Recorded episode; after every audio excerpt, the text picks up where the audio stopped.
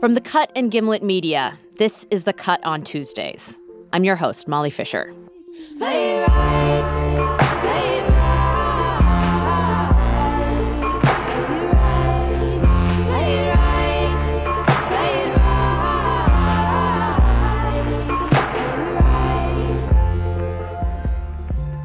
Today on the show, we're talking about a Google spreadsheet that became a lightning rod for Me Too anxieties, the lawsuit that has people talking about that spreadsheet again, and the weaponization of whisper networks.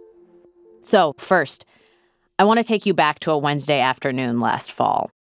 This was the Wednesday after the Harvey Weinstein allegations first broke, and at the time, everyone was saying how his behavior had been this open secret in Hollywood. That had gotten a group of friends and I talking about the open secrets in our own world. Who were the people we had all heard bad stories about? Who were the guys where, if someone took the time to actually report out the things we had heard, we would be the ones left saying things like, Yeah, I guess everyone knew. It was hiding in plain sight. So we were all comparing notes, and there were a handful of names we all came up with right away. But less than 24 hours after that, I got an email that I'm still thinking about a year later. It had a link to a Google spreadsheet called Shitty Media Men. And when you opened it up, what you saw was a list of men's names with anonymous accusations entered next to them. These ranged from things like sending creepy messages to sexual assault. So it was a pretty wide range. At first, there weren't that many names. A lot of them were the same ones my friends and I had come up with right away. But by that night, it included dozens of men, and all the women I worked with were talking about it. I remember texting with Rebecca Traister at the time, who was not even in the country. I think I woke her up. It was like the middle of the night. That's Stella Bugbee, the editor in chief of The Cut. She was texting with Rebecca Traister, a writer at large. I texted Traister at 10:10 p.m. Sorry to bug you. There's a breaking story I think we need to address. And she writes, "Hi, I'm in London." And I write, "Oh fuck. There's a list being generated of men in media who have done shitty things to women." And Rebecca said, "I'm looking now." And I said, "Oh man, do you think we should cover this? She says, I don't know. It's such a weird mix of I had shitty lunch date with this dude to man hits woman. I remember looking at it and feeling like I shouldn't even be I shouldn't even be looking at, Really? at this. That's Ruth Spencer, another editor at The Cut. You Why know. not? Because it felt like watching whispers happening live in real time. And also it was a story that was as live as it gets. Like watching a spreadsheet get filled in like that was Oh, yeah. really unbelievable. All the different cells lighting up with different colors, you know, just seeing the different avatars in the top right hand corner. Like anonymous marmoset, anonymous aardvark. They got to the really obscure animals because so many people were looking We're at looking the at list. it. Yeah. and just watching it happen, it was it was totally overwhelming. It was like, I don't even know what this is yet. Yeah. You know, like thinking about it as a story, but also what are we even talking about? What is this document? yeah. I remember I saw on the list the name of somebody who had sexually harassed me at a previous job, but I didn't put him on the list. But the allegation that was next to him was what had happened to me. And I remember thinking, like, you know, I knew people were sort of aware, but like, wow, the Whisper Network really is alive. It's Yeah. alive enough so that, you know, women are actually adding allegations that have happened to me. You know, we're all really aware of what has happened to each other. But had you ever talked to anyone about it before? Had you ever warned anyone? Just sort of people that I used to work with who all who all knew, but I hadn't I hadn't been like advertising it by any means. The actual spreadsheet was live for less than a day. But the list itself lived on in screenshots and conversations and, of course, memories. We still didn't know who had created it, but Stella remembers that she and Traister were immediately worried for whoever that person might be. Here's Stella reading one of the texts she got that night. My main worry is that this will be used against women and feminism in ways that young women who put this together cannot fathom. We just had this dark feeling that the instinct to make the list, however true, was going to backfire. What do you mean, the how the instinct? Well, like the the sort of desire to protect each other, Yeah. Yeah. right? That was behind that list. However pure and true it was, it was going to be used against the women in some way that they couldn't predict. But what I also remember, and I don't know if this is just going to make me sound naive or dumb in comparison to like, Does this make me sound dumb? maybe I'm dumb, Maybe I'm but dumb. you know, you guys, it's not that I'm being self-deprecating though. I really, at any given No. moment, think I might be being Yeah. dumb. So It's a good question to ask. yeah, it's, I think Am I it's, dumb? everyone being should worry dumb? more often that they might be being dumb. dumb. or It's either dumb or is this very true? yeah, well, but Stella, you were saying like you immediately were like, this is the most radical thing I've ever seen. I remember, I don't know if this is the opposite reaction, but kind of having this feeling of like, like, oh, is this going to matter at all? All I could think about were the retaliatory possibilities of the angry men. And frankly, like, I can't believe it took this long. In January, a 28 year old freelance writer named Moira Donegan identified herself as the creator of the list in an essay she wrote for The Cut. And she described having wondered sort of the same thing I did. Would anyone even care about the kinds of behavior women were describing in the spreadsheet? As Stella predicted, though, they did.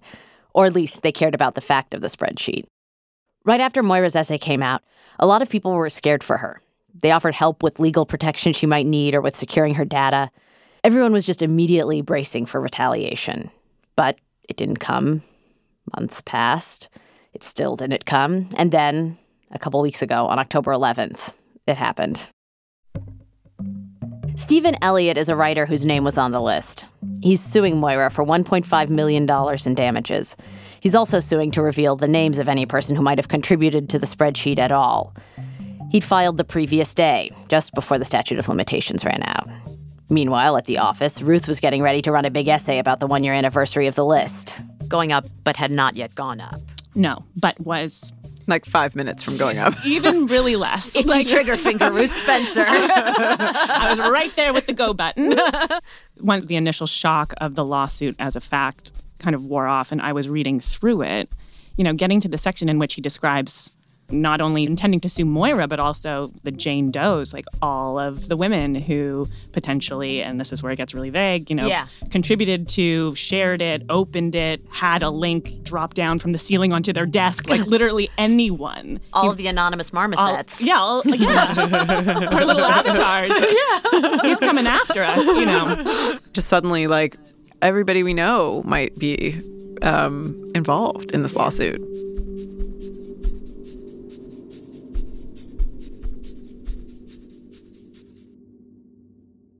What did you think when you first heard about the shitty media men list? I, my first thought was, uh, I think we did this at, at Brown in 1990. this is Toby Simon. In the 80s and 90s, she was a health educator and assistant dean at Brown University, which, in the fall of 1990, experienced an explosion of controversy over its own anonymous list. Here at Brown University, names of men accused of rape appeared on bathroom walls all over the campus put there by women who felt they had no choice. It was a bathroom like any other bathroom in a student library. Jen David Lang was a senior at Brown and a member of the student council at the time. The Rockefeller Library, the mm-hmm. second floor bathroom, but it was, you know, it was in the stall, so you could you could look at it privately. That's where, for a while, there was a list of men's names under the words, These men won't take no for an answer in the bathroom, a lot of what was written on the wall, it wasn't just about men's names. It was really a way of disseminating information. Um, one person wrote on the wall, if we don't start taking care of each other, no one will. Some of the women urged others to quote unquote take action. One person wrote the phone number of the Rhode Island Rape Crisis Center. One person helped to really define what acquaintance rape was, and she wrote, Even if you know your assaulter, it was rape if you didn't want it. Another person wrote, Rich white boys can do whatever they want on this campus. So obviously there were men's names and it became known as the rape list, but it really was much more of a, of a conversation on the wall. Jen had been trying to have this conversation with the actual administration at Brown. She was on the student council's disciplinary committee, and women on campus had started coming to her with their stories. There was a history of people trying to bring it through the university channels and having those channels closed to them as an option. We come back to the same issue again and again one person's word against another. And how can the institution pierce that invisible protective shield and find uh, a culpable person? I don't know how you do that. That's Robert Reichley, a spokesman for Brown University, when he was asked about the college's role in handling sexual assault complaints. One might even ask whether a university has any business at all trying to deal with, uh, with sexual assault or, or, or sexual harassment. At the time, the student handbook didn't have real guidelines for how the school would handle sexual assault. It wasn't even clear that the university would recognize sexual assault as a major offense. And when women did try to bring stories to the administration, the response was less than helpful. They were counseled out of it. They were told this is just a case of, you know, a love story gone sour. Yeah. Um, they were given other alternatives for resolutions, like, you know, why don't we just have the young man write you an apology letter or let's sit down with the young man. So there were there wasn't a very clear path Yeah. for them through the university. It wasn't like, you know, a woman got sexually assaulted and the first thing she did is run to the bathroom and put a- a name up there. So To the list, I, you know. I really saw the wall as a symbol that things Yeah. were broken. yeah. The bathroom walls in general at Brown were because we didn't have the internet and we didn't we couldn't tweet things. We didn't have cell phones. People used the bathroom walls to write all sorts of information. That's Toby Simon again, the assistant dean. She says that long before the so called rape list, the bathrooms were already being used as unofficial notice boards. So I used to get referrals um, as a health educator. I would have women students come to me and say, "I need to talk to you about my eating." I think you know I'm in trouble, and I'd say, "Well, okay, sure, we'll talk about it. How did you get my name?" And the students would say, "I saw it on a bathroom wall," because you know someone would say, "Got an eating disorder? Go see Toby Simon. She really helped me a lot." You know. The gay students at Brown also used bathroom walls to communicate with other gay men on campus um, because it was anonymous, because they were so much in the closet in the 80s. AIDS was just coming apparent.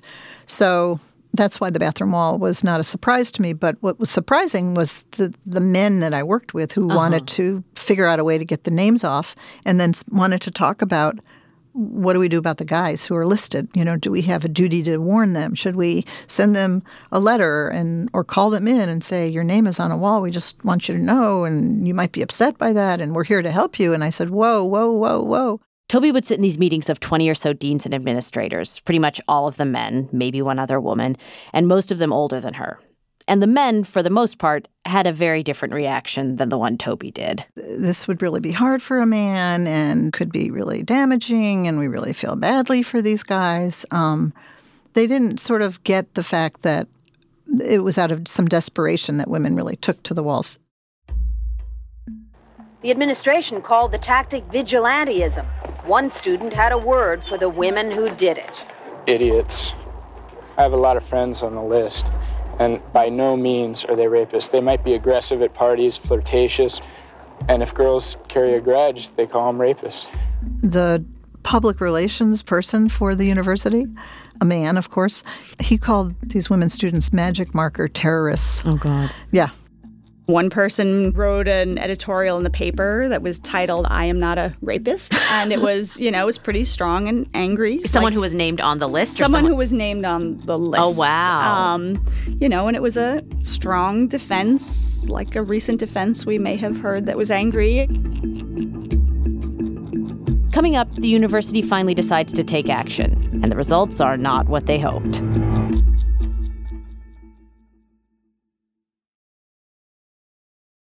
Welcome back to the Cut on Tuesdays. So, to recap, Brown University clearly has a problem. Women are using the bathroom wall as a place to deal with that problem. And finally, the university decides to take action. They decide to paint over the wall. Someone would say, "Oh, it's now in another bathroom," so it's like, So it's different bathrooms. Yeah. Then it started to spread. Painting over the names somehow did not make the problem go away. Instead, it attracted more attention to the problem and got more women involved. Here's Jen David Lang again. I think it brought a lot of them into the conversation because I think they felt doubly assaulted that this was happening to women and then it was being painted over. So it was like being silenced a second time. So I think it made the movement grow. I don't know that you could have been a student on the campus and not known about the wall because it's, you know, it's obviously something flashier Yeah. than, hey, I'm trying to help the university rewrite the discipline code. That's not really sexy, you know. It's not like we're at a party. Let's talk about the student Right. disciplinary code. Whereas everyone was talking about the wall. the administration realized they weren't going to be able to solve this in the bathroom. They were going to have to address it publicly. There was a lot of hand wringing going on, and then finally, the head dean said, "Well, then let's we we ought to call, let's gather all the students. Yeah. let's talk about this." The meeting started, and the dean stood up, and it was packed. There was standing room only. So I look out and I see 300 men and women wearing red shirts. So the dean starts talking, and three minutes into his remarks, a, a female student in the audience stood up. She didn't say anything, didn't disrupt. She just stood up out of her seat. And he looked at her and he thought, uh, okay, well, I'll just keep on talking. So he kept on talking, and three minutes later, another woman stood up. I think he eventually said, I see that students are standing. Would somebody likes to tell me what's going on? And one of them said, every three minutes a woman gets raped. The thing that changed a bit of the course of history was that there was a New York Times reporter in the audience. The next week, there was an article in the Sunday paper date rape and a list at Brown. And, you know, you don't want that kind of publicity when you are a college or university. Yeah. And so that's when, um, you know, the phone started ringing off the hook. Oprah Winfrey, Phil Donahue. A couple of weeks after that meeting, a group of students went on the Phil Donahue show. Jen was one of them. Is there a hotter school in America today than Brown University? We arrived there, and there was a backdrop behind us. There was this wall with fake graffiti on it. Here is our recreation of uh, what you might find on the wall of the women's rooms of Brown University.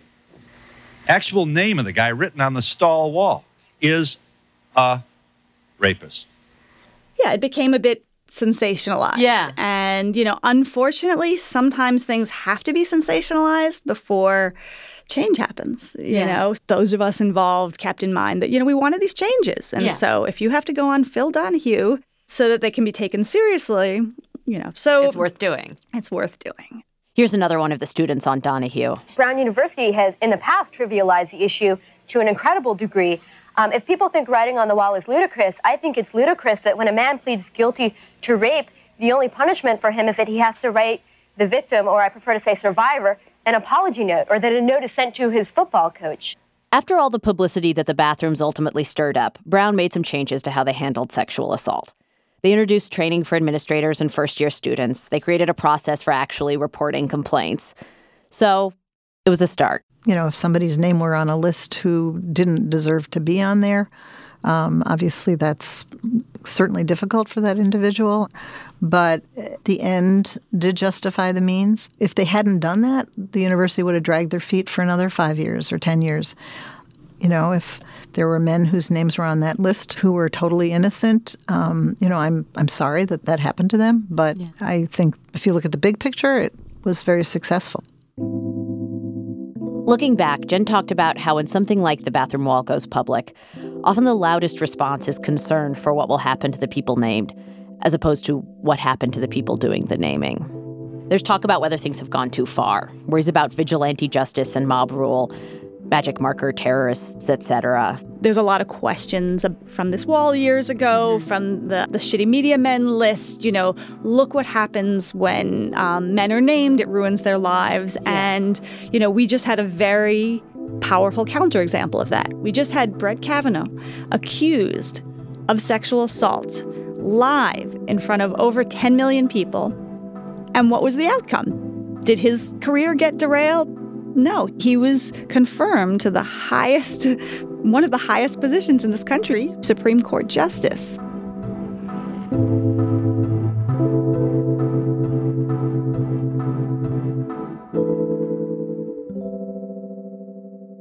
Last week, Stephen Elliott's lawyer, Andrew Miltenberg, gave an interview to Gabby Paiella at The Cut.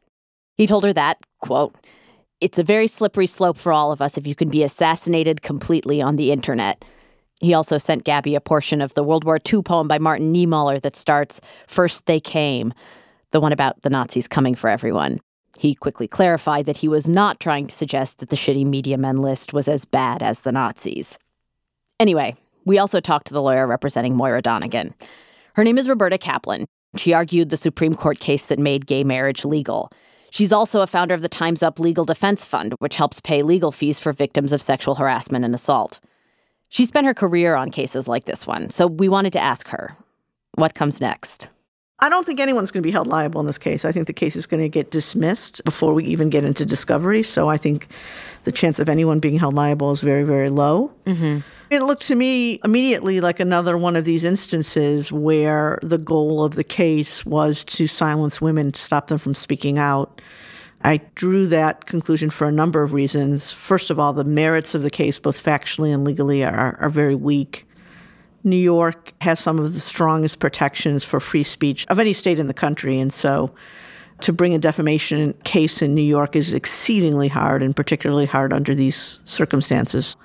You have a very, very high burden of bringing a case against someone like Mr. Elliott, who, for legal purposes, is what's known as at least a limited public figure, which means that in order to succeed in a defamation claim, you have to prove that the person being sued said whatever they said with what's called malice, that they made the speech intending to cause harm and knowing that it was false.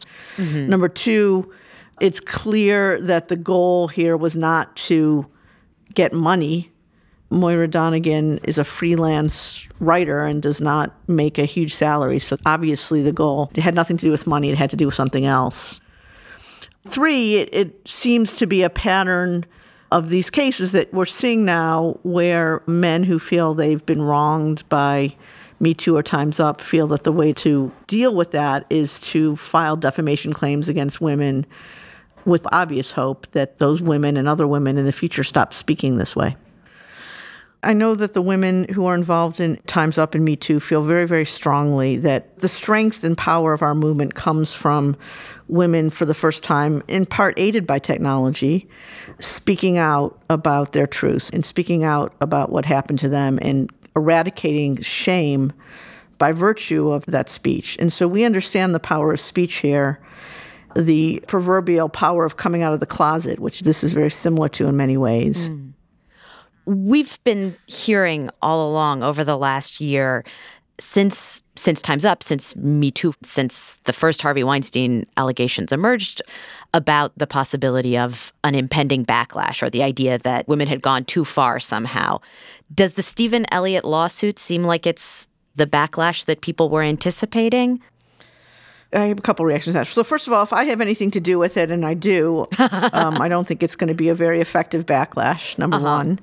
Number two, I think I would say, I don't mean to be a Pollyanna here. No one who knows me would ever accuse me of being a Pollyanna. But the very fact that we're talking about backlash is itself, I think, a tribute to how incredibly powerful uh, this movement is and how much progress we've achieved.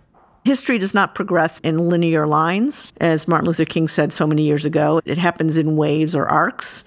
And so there's always backlash, particularly when a fundamental progress or change is made. We saw that with respect to gay rights, another movement that I was very involved in.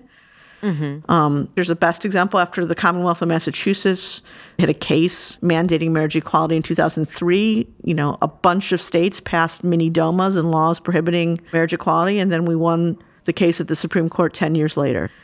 So this kind of reaction is inevitable. But I think what it means, kind of more fundamentally, is how powerful this is and how much change we've already made and will continue to make in the lives of women who, for eons, have pushed this stuff in the back of the closet and been ashamed to speak and not told each other. And then as a result, more and more women got victimized.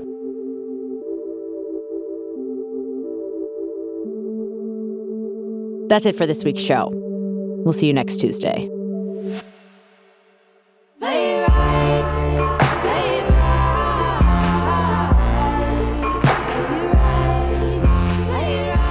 The Cut on Tuesdays is produced by Sarah McVeigh. Our senior producer is Kimmy Regler. We're edited by Stella Bugbee, Nazanin Rafsanjani, and Alex Blumberg, who graduated from Oberlin 19 years before Lena Dunham. Music, sound design, and mixing are by Haley Shaw. Our theme song is Play It Right by Amelia Meath, Nick Sanborn, Molly Sarlé, and Alexandra Sauser Special thanks to Cindy Cohn from the Electronic Frontier Foundation, Jessica Ladd from Callisto, and Gabby Paiella. The Cut on Tuesdays is a production of Gimlet Media and The Cut.